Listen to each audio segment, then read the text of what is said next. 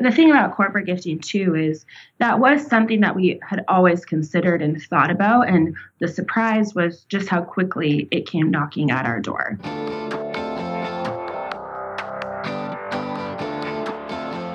Hey, my name is Felix Thea, and I'm the host of Shopify Masters, a weekly podcast powered by Shopify, the easiest way to sell online, in person, and anywhere in between.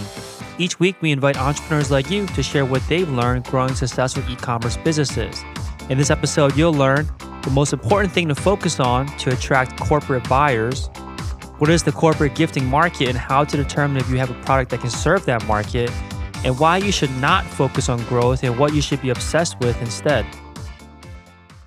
Today I'm joined by Sabina, Chelsea, and Jenny from BoxFox. BoxFox sells pre-curated gift boxes for every milestone or allows customers to build 100% custom gift using their Build a BoxFox platform. It was started in 2014 and based out of Hawthorne, California. Welcome, guys. Thank you. Thank Thanks for having us. Yeah, so we were just talking off air about how in just four years you took five thousand in personal investments and built a nine million dollars in revenue business with zero dollars in outside capital. That's amazing. First of all, what was the let's say let's say what was the most important thing you felt like you spent that first five thousand dollars on? Yeah, thank you. This is Chelsea, uh, CEO and co-founder here. I think the first, uh, the bulk of that initial investment went towards our first round of inventory and the small kind of array of web and hosting fees and business license fees, but it was primarily inventory. And really, it was this is Jenny jumping in. Um, also, the first batch of running our China boxes, where we manufacture the first box boxes. Got it. So were you so you were investing in in building up the inventory? Did you already have sales at that point? Like this sounds like kind of pretty far along in the business. Like you're spending you have five thousand dollars you guys spent the money on, but what was going on prior to even needing to buy the inventory? Um, we, you know, we got we came up with the idea for BoxFox in December of 2013, and we are working, diff, you know, a couple nights a week on kind of building our business plan and deciding our vision and what we wanted to do. So for eight to 10 months leading up to really actually needing that money, we were just kind of setting the groundwork for the architecture of the back end of the business. Got it. Yeah, I think that this is similar situation a lot of entrepreneurs are in where they have some time, a few days a week to work on their business, whether it be because they have a, a day job or they're doing maybe they run another business and this is something that they're starting as well on the side. How do you kind of keep the momentum going when you're not like the way I'm sure your situation is different now, where you can just be obsessed and just work on it you know full time but when you are not doing that you cannot dedicate that kind of time so how do you keep things rolling along to make sure that you're not going to stall out at some point and that you're actually making real progress? I think it's really important to set goals for yourself and really be strict with yourself. I mean for us there was absolutely no hesitation that this is something we wanted to launch. It was no hesitation that this was something we were really serious about. And we really committed ourselves to meeting two to four nights really benchmarks and dates into place where we had to achieve certain things by and it was really just putting our putting our all in from the beginning. Yeah and this is sabina jumping in. I think too just kind of treating the business like it's an actual business before it's a business. So really kind of holding yourself accountable to launch dates deadlines anything that is really going to make uh, you know the concept feel as legitimate as as possible from the onset. I think that really helped us Mm. What were your backgrounds? Did you either did any of you guys have experience starting a business prior to this? I think we were all entrepreneurial minded. Like we, you know, in college, Chelsea and Jenny had a spray tanning business. I was really involved in a number of different um, internship opportunities as well as student government. We did newspaper. Like we had a, a, an array of experiences. Um, Chelsea had a little bit of an e-commerce background at Brandy Melville as well. So definitely entrepreneurial minded, always looking for a new opportunity. But I think the main thing is we all had kind of drive and hustle and a belief in this concept. So that that really more than experience, it was like what the perspective that we brought was. Right. So that certainly covers the the kind of grit that's in, that's required to start a business, this entrepreneurial spirit, this ambition. Uh, I think the other kind of flip side to this, which is a potential curse for for entrepreneurs, is that you get pulled in so many different directions. You see so many great ideas, and you can pursue any of them. It, they all seem like they could become something. Did you guys have this kind of uh, tugging, I guess, along the way? And and like, why was it that this idea was the one that you all had no hesitation that was what you all wanted to focus on, rather than spend your time working on something else? For us, you know, Jenny and I specifically, because I've known her since the beginning of college, always had, you know, different entrepreneurial ideas, different business ideas. Oh, we could do this. Oh, we could do that. This was the first time that it just felt like there was no way we couldn't do it.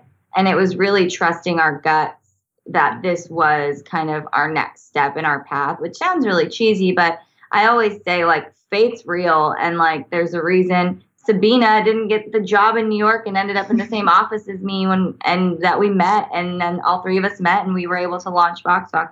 It just felt like no obstacle could be too great to inhibit us from actually getting this off the ground. Like we were going to do this no matter what. And I think it's really interesting something that entrepreneurs who might have kind of a an inkling of an idea but not be sure about it just really kind of think you know accepting that you have this initial idea and then sort of like like leaving it up to chance a little bit in terms of like we just kept having situations come up after we had this initial idea that like there needs to be this service. Like we had friends getting engaged. We had friends having babies. We had friends you know getting promoted all these different types of scenarios. And we kept saying why isn't there a solution for this like elevated gifting uh, moment? And th- so it just kept kind of coming to us in different ways. And i think really great ideas will just continue to hit you over the head um, and remind you that you need to be pursuing it. And and ones that we all have a million ideas a day, but it's like the one that kind of keeps coming back to you is probably the one that. I, I like that. I like that that that idea where, or I like that that um kind of thought process where if you have a book of ideas, you're saying don't just try to uh, look through them and like measure them from one to the other and try to compare which one is the best idea, but just have kind of sit in the back of your mind and then pay attention to which one of these ideas uh, runs into to the most opportunities that come up in your life where you feel like, wow, this should become a reality? Exactly. Absolutely. Exactly. And we really we created BoxFox from a problem that we were facing ourselves every week. And so really it was just a matter of this problem is here. How can we solve it? Let's jump into this. Got it. So, what was the uh, vision early on when you all sat down and said, "Okay, let's think about what BoxFox is going to be over the next, you know, f- I guess f- four or five years from now"? Yeah, I mean, the initial vision, honestly, put very simply, is we want to be the go-to for gifting, and that was always kind of what, however that was going to manifest itself. That is what we knew we wanted to be, and so that's you know, five years in, it looks very different than we initially envisioned and we're so proud of because we've only expanded on that original vision so we started out saying we want to do pre-curated gift boxes around certain themes like uh, housewarming, um, new baby, birthday, all those different verticals. And then, um, you know, in June, after we launched in November, the following June, we launched Build a BoxFox which allows you to pick and choose every product and make it 100% customized to the recipient. Um, and then about three, four months after that, we launched our corporate gifting arm, BoxFox Concierge, our B2B side, um, because that was also a need on behalf of our clients. So just really, um, I think that the important lesson there is yes, have a vision, have your plan, but always be open to new opportunities, whether you see kind of the market trending in a certain way or consumer demand or um, just, you know, new possibilities. Like mm-hmm. I think we've really expanded what that looks like, and and we're uh, we're excited to see where it goes in the future too. How do you know if an opportunity is worth uh, pursuing that that maybe wasn't a part of your original vision? Like, what is the kind of threshold, or what was the filter that you run opportunities through today?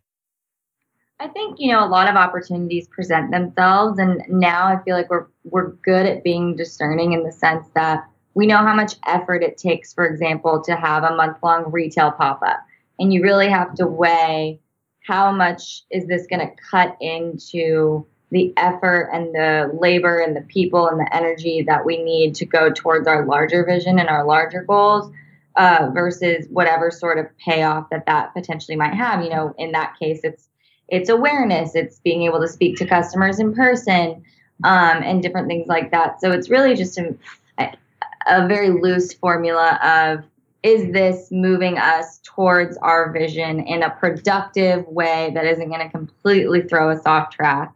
Because um, there's a lot of opportunities in the beginning that you just want to say yes to everything because you can and they're coming your way. But then you get to a certain point where, like, well, that's not helping me that's really helping the person who's coming to me and and being able to identify the difference and say no and we really like chelsea said we were saying yes to absolutely everything in the beginning. And so over time we're strengthening that muscle in terms of making decisions and what's going to help us move the company forward. And so only by saying yes to everything and then learning as we went did we strengthen our intuition.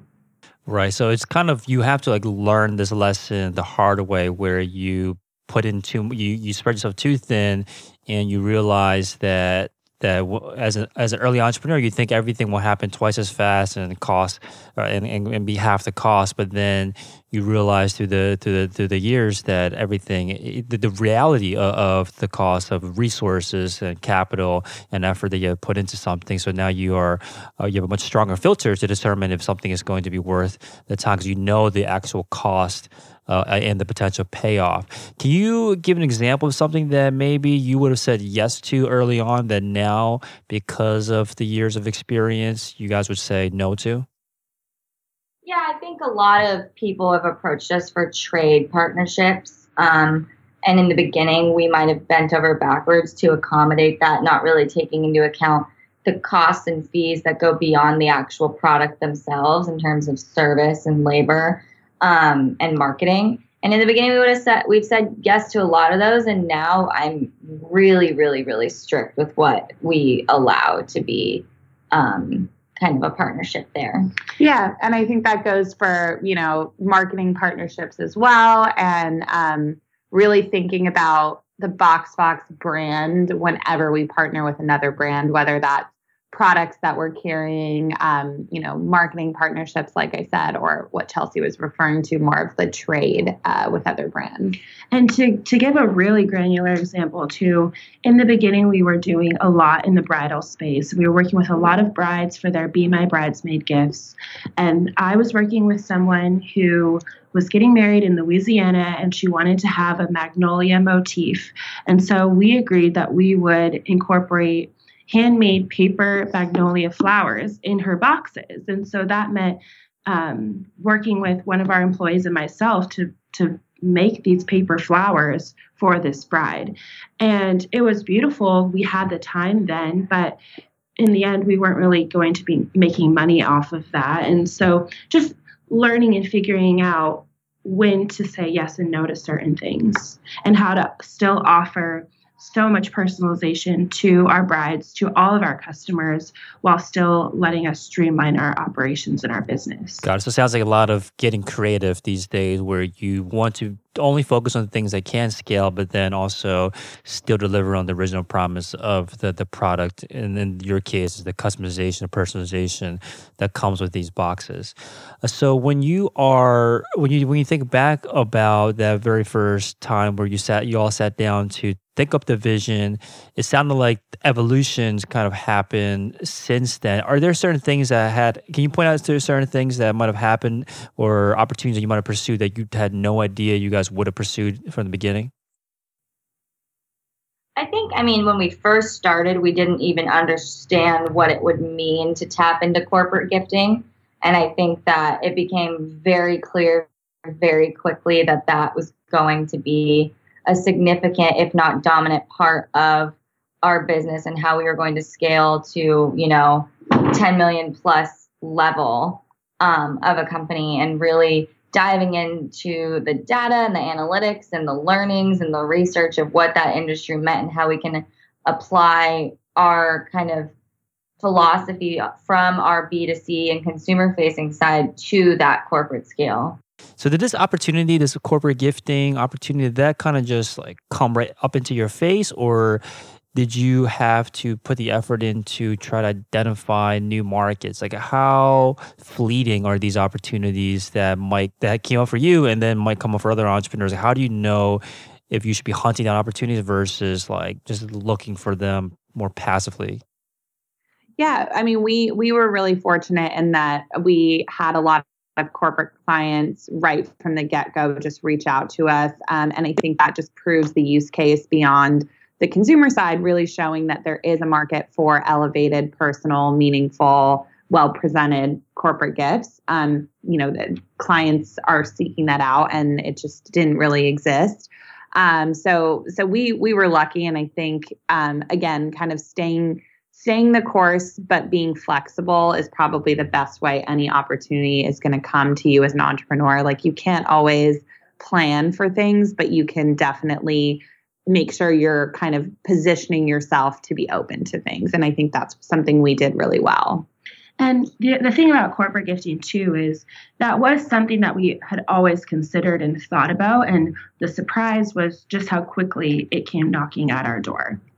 So these were cl- corporate clients; they were already using your products, uh, even though you weren't necessarily marketing to them at the beginning yeah, I think they were getting creative with, you know, just going on our site, trying to build sort of professional looking gifts. We obviously have such a wide variety. So they were able to accomplish that. But then we had them asking for more custom solutions, whether that was actual sourced products specific for them or branding, um, things like that. So just, um, you know, corporate clients that wanted a little bit more of a tailored approach. Got it. So between the time that you recognized this opportunity, what did you what did you guys put in place? How quickly were you able just to to start kind of shifting the gear, shifting the resources to service this new customer base that you believe would take you to the next level? That that first Christmas in 2015, that was the big uh, year for corporate, and we really realized, okay, I was working full time at that point. Still, Sabina was working full time. I was able to take a little bit of time off during the holidays to help support Chelsea and the one or two employees and interns that we had.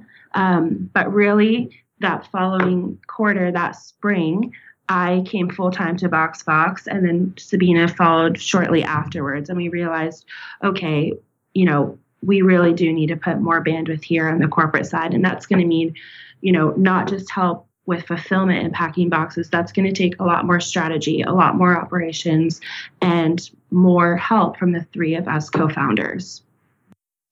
Got it. So in the corporate gifting, what what do you find that the clients what do they they typically care about when it comes to purchasing from from uh, products from you guys? I think they're really looking for um, kind of a nice balance of creativity and kind of beautiful aesthetically driven products with functional products that actually meet their business objectives. So that is a line that we kind of have perfected, I would say, and our, that's really our approach. So yeah, I mean that's that's really what what the ask is. Mm. Are there certain challenges that you find are more prevalent or or just ex- exist in the corporate gifting market that just don't exist or are not as prevalent in the more B2C market? I think the the biggest challenge is trying to bring personality to corporate gifting ultimately. I think you know it's just been so conditioned for so many corporate clients to gift swag or just gift kind of a little bit more of the you know your traditional like branded coasters and and mug. And it's like how do we take that to a more elevated place while still making sure to, that this gift feels like it's coming from x company Mm, so did you have to take a step back and almost reevaluate the entire supply chain, your vendors and all that? Like how much effort was required to service this new customer base?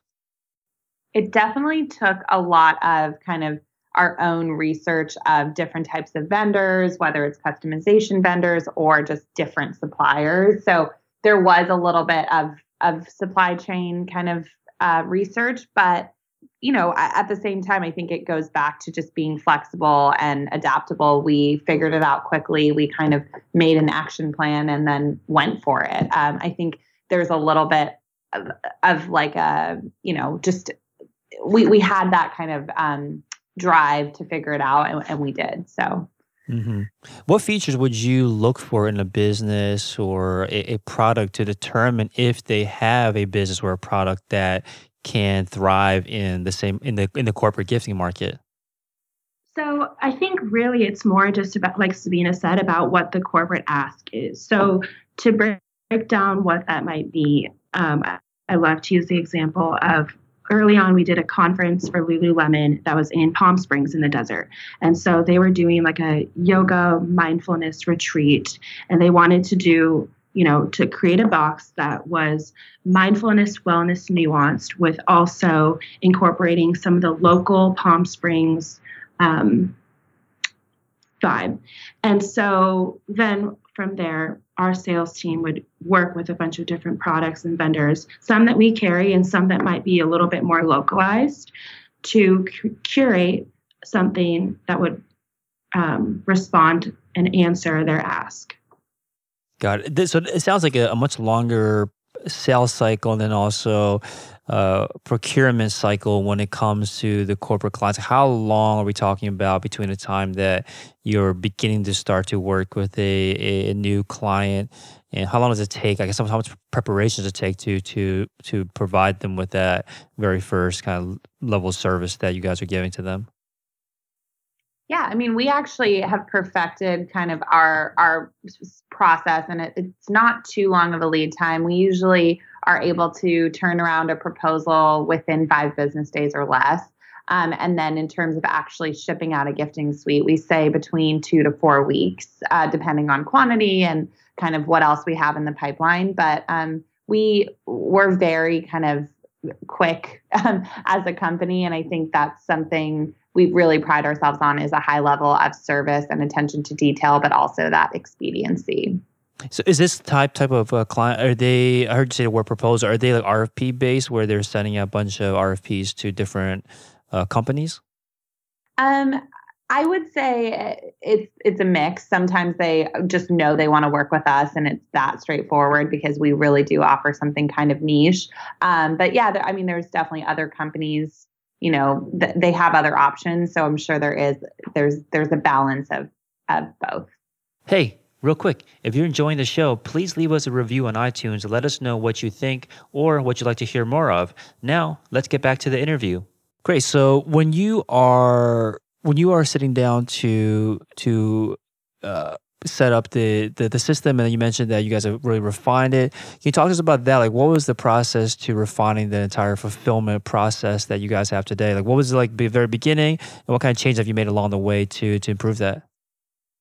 Yeah um, i mean i think it's something that just like our business we were constantly evolving and so i'm i'm our chief operations officer um, and that meant just in the beginning, me rearranging shelves in our apartment and trying to create more space for inventory. And then eventually we moved into our first warehouse. And now we're luckily in our third, much bigger space, which has given us a lot more opportunity to rearrange and perfect systems um, for the flow that we need to.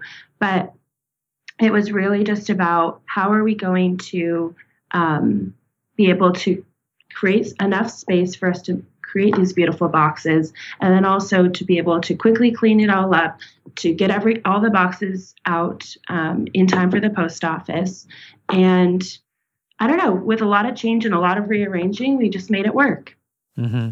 When you launched, did you launch with both the pre-curated gift boxes and the custom customization, or just one or the other? We originally launched with just six uh, pre-curated boxes. Our original vision was to have our Build a BoxFox platform, but that was going to take a little bit more capital um, to hire a developer to be able to create that. So we used our first, you know, six to eight months of sales from our pre-curated gifts to help fund our Build a BoxFox platform. Mm-hmm. Are the customers different when it comes to more like the consumer-based uh, consumer uh, B2C customers? Are they different types of customers that would buy a pre-curated box versus customizing their own? You know, it's it's a different type of customer sometimes, and it's sometimes just driven by a different use case. Um, we've seen, like for example, pre-curated boxes are purchased in higher percentages during busier uh, gift driven seasonal spikes. So with Christmas, you've got a customer who's got to, you know, dole out 40 plus gifts across different levels of relationships. And you're going to see them purchasing more pre-packed and trusting kind of our expertly pre-curated process um, when there's more time um, to be spent, you know, then they kind of lean more on the customizable build a BoxFox platform. It's really driven, I think, by use case. Mm-hmm. Yeah, our our build uh, to pre-packed ratio is normally 80-20, but during our peak holiday seasons of, you know, end of year, Christmas, Valentine's Day, Mother's Day, where we're also launching certain pre-packed collections, then that'll skew all the way up to 40% pre-packed, 60% built. Got it. How are the corporate customers and consumer customers finding out about you for the first time? And is that is it different between the two? Between corporate and and, and B2C, and B2C, how they're finding B2C, out. exactly, yeah. You know, I think our B2C serves as a discovery platform for our corporate in a way, in the sense that if somebody, you know, works at Twitter and they're using us for their personal reasons and then they see something about our corporate offerings, they're going to think about that. It's going to be top of mind when they're approached at work with a specific project. Um, or all of a sudden you get something in the mail, a birthday gift, and you work at Visa, and then you realize, oh my gosh, this is so cute. I wonder if we could create something, you know, for my sales team. And then all of a sudden, then you're the recipient of a box. Now you want to send a box. There's a little bit of virality in both B2B and B2C. And B2B, obviously, because it's a larger scale, there's a little bit more there. Got it. So your consumers are feeding the corporate gifting pipeline. So if you just focus on serving the consumers, you can all of a sudden build a new customer base if that type of product makes sense in the corporate gifting uh, use case. Yeah, absolutely. And I mean, I think the larger lesson there for any entrepreneur is just really always putting your best foot forward and putting the best product you can out there because you never know kind of like how a use case is going to evolve. Um, so we're obviously us always, you know, having attention to detail, keeping things very personal and elevated, making our site really clear and easy to use. Those those things have always made us kind of an attractive option no matter what the use case is. Got it. So, what would you say is the most effective marketing strategy these days to get these consumers to try the product for the first time?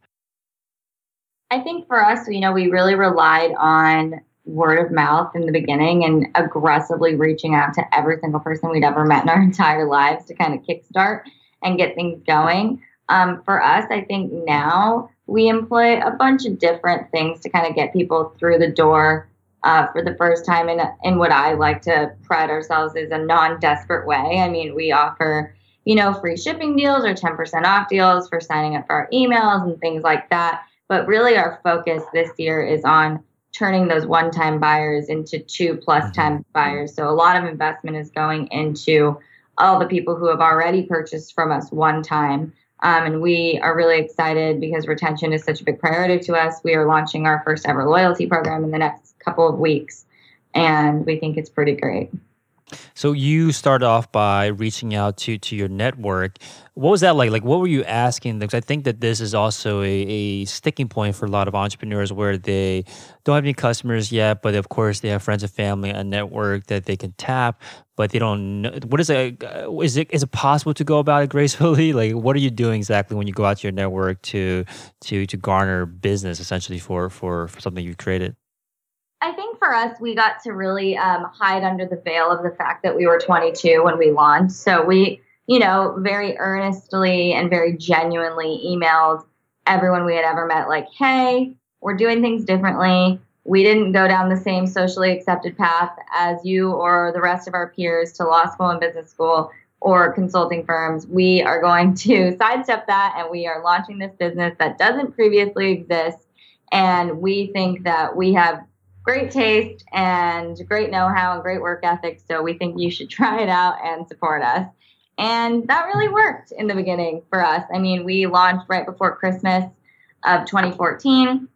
And to us, for being an apartment based three people business, did pretty well for ourselves and have been continuing to grow from there. Um, you know, in my past experience at Brandy Melville, I I really learned what you could do with word of mouth and just coming to the altar of marketing a little bit more genuinely and earnestly and not so growth obsessed. I think we're we're focused on offering a product and a service that people really need and we hone in on, you know, the data and the right types of products and streamlining the services and shortening the shipping time and making sure that it's really a wonderful experience for our customers and their recipients and that's all we can do and you know i think that there's all this growth hacking and all this overcompensation for a, a lot of companies, but it's because I think their product is subpar. Mm-hmm. Mm, so that's a good, good point. So you're saying like rather than be so obsessed with the top or the bottom line, if you just focus on serving your customers and use, I think you mentioned using data to determine what direction to go in to serve those customers, the rest will fall into place. Yeah, and I think, you know, we're self funded. So we didn't have to answer to a giant amount of money that needed to be returned, where I feel like a lot of companies have to meet certain metrics. We, you know, for the first two years tripled and last year doubled and plan on doubling plus again this year. We're building a company, we're growing at our own pace, we're bettering and bettering and bettering our products and our offerings, and that, that's all we can do. Do you remember what it was like, or do you remember the time where you all of a sudden were getting sales more from strangers than than your own network? And what do you think made that switch? Switch that made that switch happen? I don't know what made that switch happen. I think some I think some customers in that in that specific time frame are the types of people who were looking for something different and were looking for something that was what we were offering, which was a new way, a new approach to gifting in a more purposeful, personalized way. And I think, you know, we're able, it was 2014, 2015. So I think they were able to find us a little bit easier. The saturation across Pinterest and mm-hmm. Instagram and Twitter wasn't as overwhelming as it is now. And so the, thank God for those people um, because I think that's what kicked off a lot of our growth back then. But yeah, I mean, I definitely remember I would be home alone waiting for Sabina and Jenny to come home from their job, full time jobs and like packing up the 10 orders a day or whatever that we'd be mm. getting. it would just be like such a labor of love. And I'd carry three at a time down the apartment stairs to my, my, the trunk of my car and drive to the best post office and walk in, taking like three trips because I'm weak. And, and it was, a, it was a special time but yeah, I mean, it was. I mean, it, we're very fortunate that it was very early on, but there were the days where we are like, all right, you know, we got 10 orders every day this week. And we just tried to keep fueling that momentum and then all of a sudden it was 20 and then it was 100 and then it was 400 did you ever so it sounds like obviously uh, in the big picture things kept on trending upwards were there ever days weeks or months where things just trickled down to nothing or you went you felt like things went backwards and how did you guys react to that if it happened I don't feel like we've ever felt it go backwards. I mean, knock on wood. I don't I think, think, it's ever felt like that. There was there was only one case, and that was um, during the election. Um, it was a little bit of a weird time. But it wasn't backwards. I mean, I think that there's certain life or global events that affect e-commerce sales for everybody. And I remember mm-hmm. election day 2016 and inauguration day 2017 were two days where I oh, just felt like there was no site traffic and nobody was purchasing for leisure. And it's just an interesting insight that a lot of our friends that work at other retailers and e-commerce um, stores shared with us. It was a very n- only buying the essentials type of days. Uh, that's interesting, and I, I, bet you the same could be said if you if we had this similar data for any sort of big, terrible like life events or or instances that happen. Right, that makes sense. That's that's interesting insight, though. Yeah yeah, but it, it, was never like, oh no, we're gonna go bankrupt because nobody's buying gifts this one day. It went back to normal the next day, but it was just an interesting weird insight. Got it. So let's talk about bootstrapping. You you we mentioned early on that you've grown to uh, nearly a $10 million business with zero outside capital by bootstrapping. What did you feel like you all did the did right when it came to bootstrapping? What did you feel like you did right as a company that is uh, with bootstrapping? I think for us, and I think Jenny and Sabina would agree with me, we just didn't spend money that didn't need to be spent. We didn't spend money on growth hacking. We were in an apartment for two years, two plus years. We negotiated pretty great real estate options when we did need to move out of the apartment. We've only hired when we absolutely needed to, and we just don't spend money on stupid things. Mm-hmm. How do you? What's the filter today to determine if maybe it's different today now? Now that there's a little more stability, and more success with the business, but as you approach these problems, how do you determine if it's worth paying to solve the problem or not? What's an example of a problem? that you're referring to? No, I'm just saying, like, so you mentioned that hiring, for example, right? How do you know that it is like, hey, this is a problem that we have that we need to hire for rather than just kind of, you know, do whatever you were doing before? Oh, yeah, that makes sense. I mean, for us, it was like a conscious decision. I mean, I remember us being at a crossroads of like, do we hire a publicist or do we hire a sales development representative?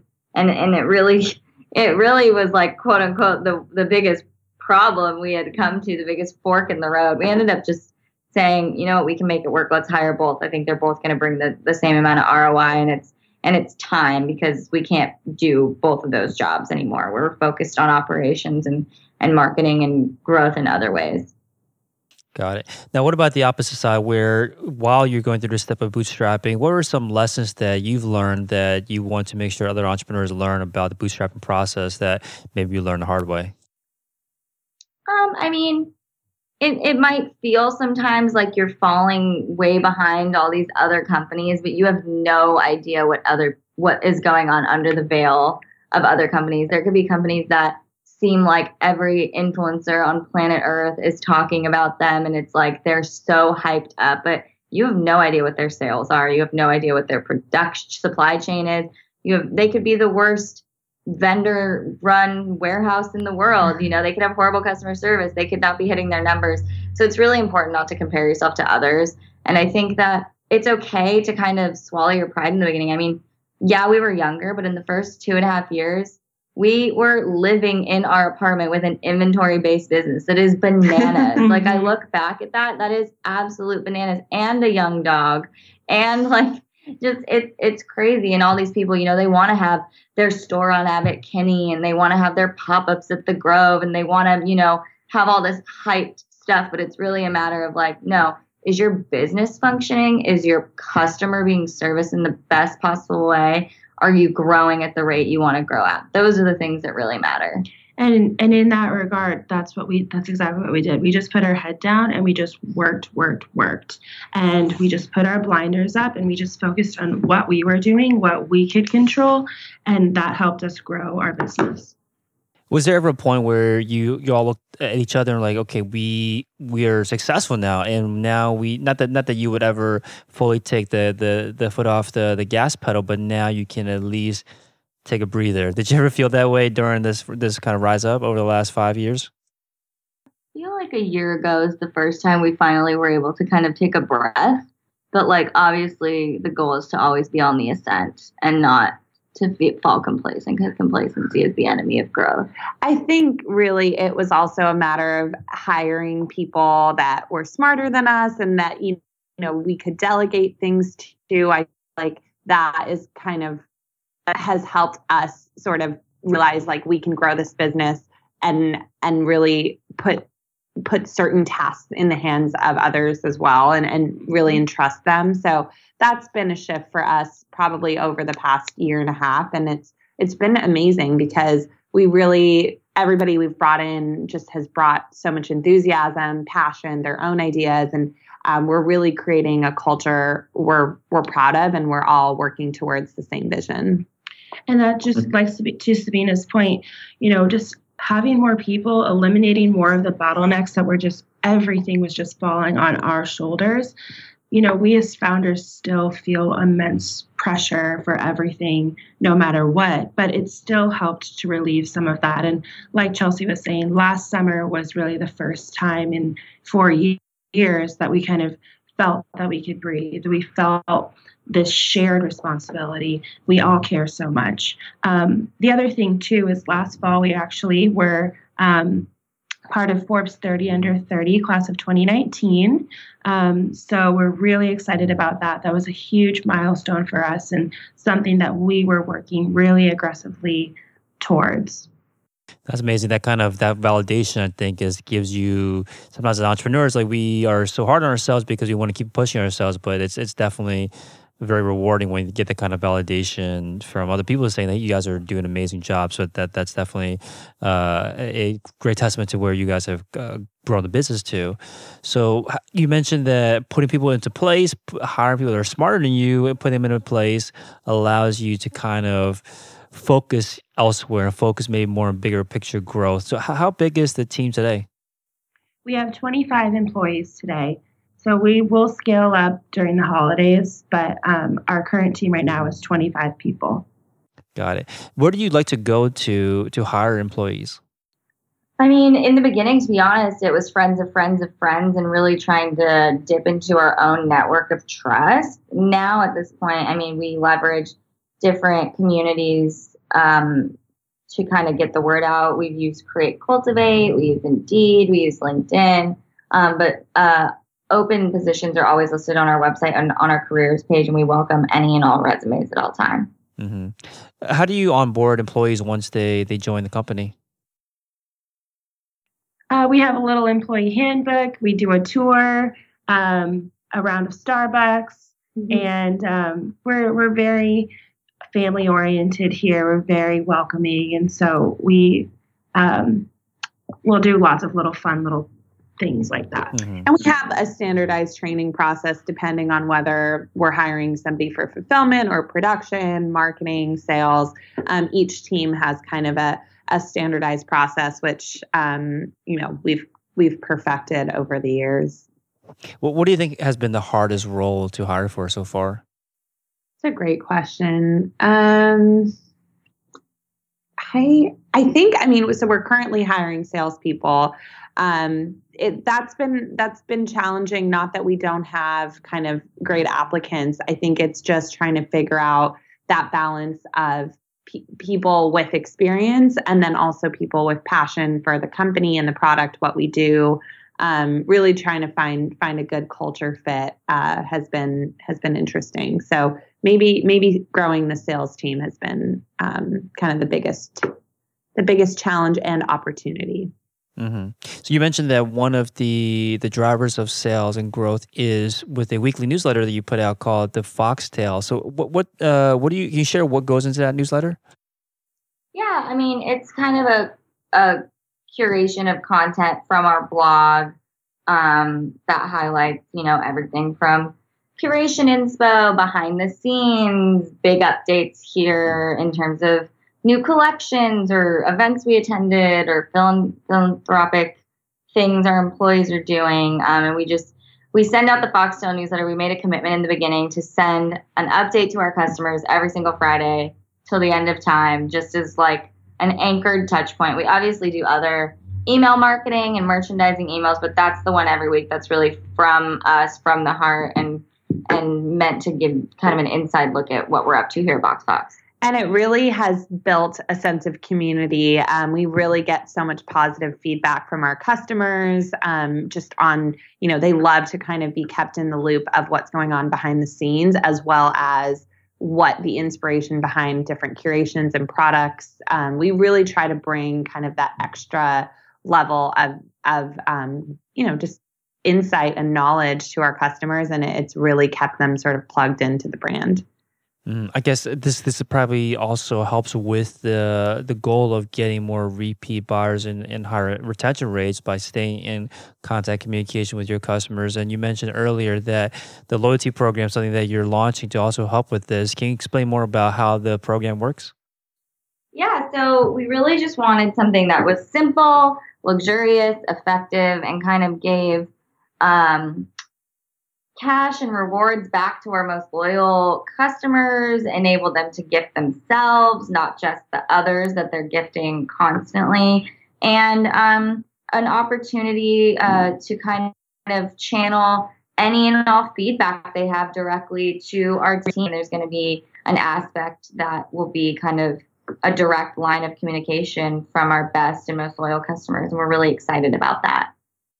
Awesome. So I want to talk a little bit about the the site, the, the online store. So you mentioned earlier that you hired a developer for the Build a BoxFox platform. What about the rest of the site? Was that done also with a developer or did you use a theme? Talk to us about how you created the site. Um, in the beginning, we were really simple. We wanted to have the most simple, clean, product focused site when we launched. And we actually have a good friend who designed it at the kitchen table with us over the course of like six months. And then about two years in, we wanted to kind of take our insights and upgrade it. And so we worked with a front end developer, but really most of the design work comes from the three of us and very detailed wireframes and very hands on feedback. Um, and so now um, we work closely. Our developer from the build, who built Build a BoxFox with us is our kind of on retainer developer, James Ert from Above Market. He's a Shopify expert and he's wonderful. Um, and he kind of helps us with absolutely everything at this point. You mentioned that you want a product focused site. Why was this important? I just feel like, or we all just feel like e-commerce is overwhelming. You go on websites and they're just buggy and people don't think about them necessarily the same way they do when you walk into a brick and mortar and it's merchandised so perfectly and cleanly and color coordinated that drives purchases. And so the same level of attention to detail and cleanliness and minimalism needs to be applied to your website. Your website is your digital store. I know it sounds obvious but just a reminder to all the people out there. And I mean, you see companies like Nordstrom, even over the last five years, who have tried so hard to streamline and simplify the huge amounts of inventory and marketing that they offer on their website. And it's all about simplicity. People want to know with their UX, they're getting there, they're clicking on what they need, they're being driven to where they need to go. And so we just try to simplify, simplify, simplify. The same with your writing. You should always be editing your writing. We edit our design. Mm. So you mentioned that the from the very first design, you you had insights that you were able to take and integrate into a, into redesigning the site. What were some things that you learned during the first few years that you wanted to make sure you implemented into the new design? I think one is thinking about what kind of brand story we wanted to tell through the website. So we thought a lot about how we can have our color palette, you know, through the the colors of the website, our fonts, um, kind of did a little bit of a brand refresh um, before, you know, even implementing it onto the website. Um, and then also just messaging, like what are the points we really want to hit? How do we want to communicate our service and sort of our value prop very quickly and concisely as soon as you get on the website? Um, Chelsea spoke a little bit to merchandising. How do we want to merchandise given that we, you know, can hit so many different types of occasions and verticals, um, we we tried to keep things as clear and simple as possible while still offering um, all of you know everything that that we wanted to. So I guess the biggest insights were telling the right brand story, merchandising in a clear way, and just having you know the best kind of cleanest UX possible. Yeah, I like to hear hear how it says like right right beneath the fold. It's about how it works. It says need a gift, keep it personal, we'll handle the rest. I think that clearly kind of highlights the value that you're providing. How did you know that that was the kind of things that you needed to mention uh, when you came to explaining how this all works?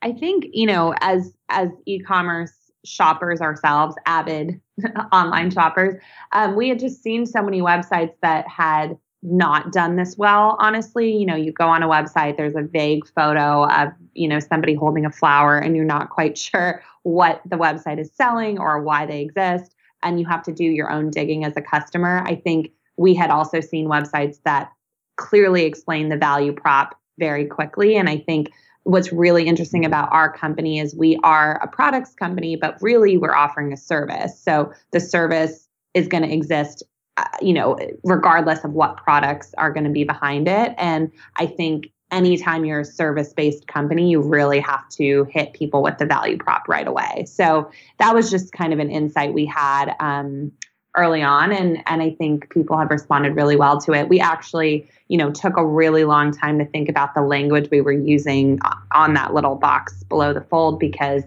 again, you're really explaining the entire company in in a short little blurb. So it's worked well for us, I think. Does the value prop come from inside the company, or did your customers tell you? Like, how do you? If someone someone out there is thinking, I, I don't have, I want to be able to to kind of concentrate all of my value prop down into something I put on my site. Where do they begin to look? Do they look inside themselves, inside the company, or do they look out to customers for that information?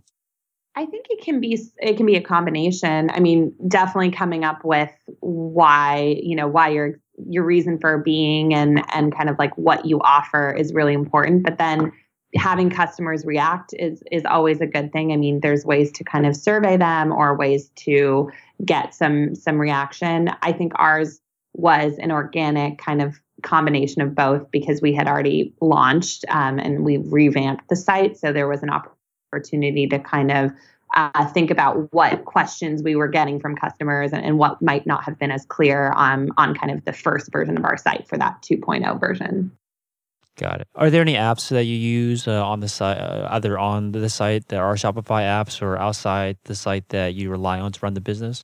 We have a couple different apps. I'll speak to the first one. Build a BoxFox is an app that we designed that we use privately and is not available to the public and we designed from scratch and that's you know essentially our own custom proprietary algorithm sizing algorithm driven um, bundling type app and then um, there's a few others. We're really excited um, before this holiday season last year we introduced afterpay to help our customers um, split payments into four p- four parts. We were really excited about that. That was launched in tandem with another app called called Gift Ship, which would allow our customers to ship gifts to multiple addresses. And we, up until then, hadn't found a solution that would allow um, the multiple addresses and also still um, to be compatible with different sales taxes in different states. Um, so that was huge because that would all of a sudden allow all of our customers to send two or three or eight different gifts mm. all mm. in one single order. Do all their shopping one one at one time. Exactly. And it was it's a really simple solution for us on the back end in Shopify and the order queue as well. So those two things were monumental for us going into the holiday season. Um, we use Avalara for sales tax. Um, we use InExpress for international shipping. Um, international shipping was something that we definitely wanted to go after. And to this day now, we've shipped to over 40 countries. Um, but it was kind of a challenge. We've used Shippo, we used Yakit, we used all these different um, apps, and for whatever reason, they just weren't working perfectly. And so for now, we're very happy with InExpress. Awesome. So thank you so much for being at Chelsea and Jenny. So shopboxfox.com is the website. For each of you, what do you think needs to happen this year for you to consider 2019 to be a success? That's a great question. I mean, I think for me personally, this is Sabina, um, just kind of growing our B2B business and really hiring an awesome sales team that we feel really, really good about, or I should say, expanding our current existing awesome sales team um, and servicing our corporate clients. I mean, that's that's a lot of my focus, and um, I'm excited to kind of see that side of the business grow. Yeah, and I think that, you know, the three of us, I won't go into the very private details of what the three of us put on a kind of goal manifestation list at the end of 2018.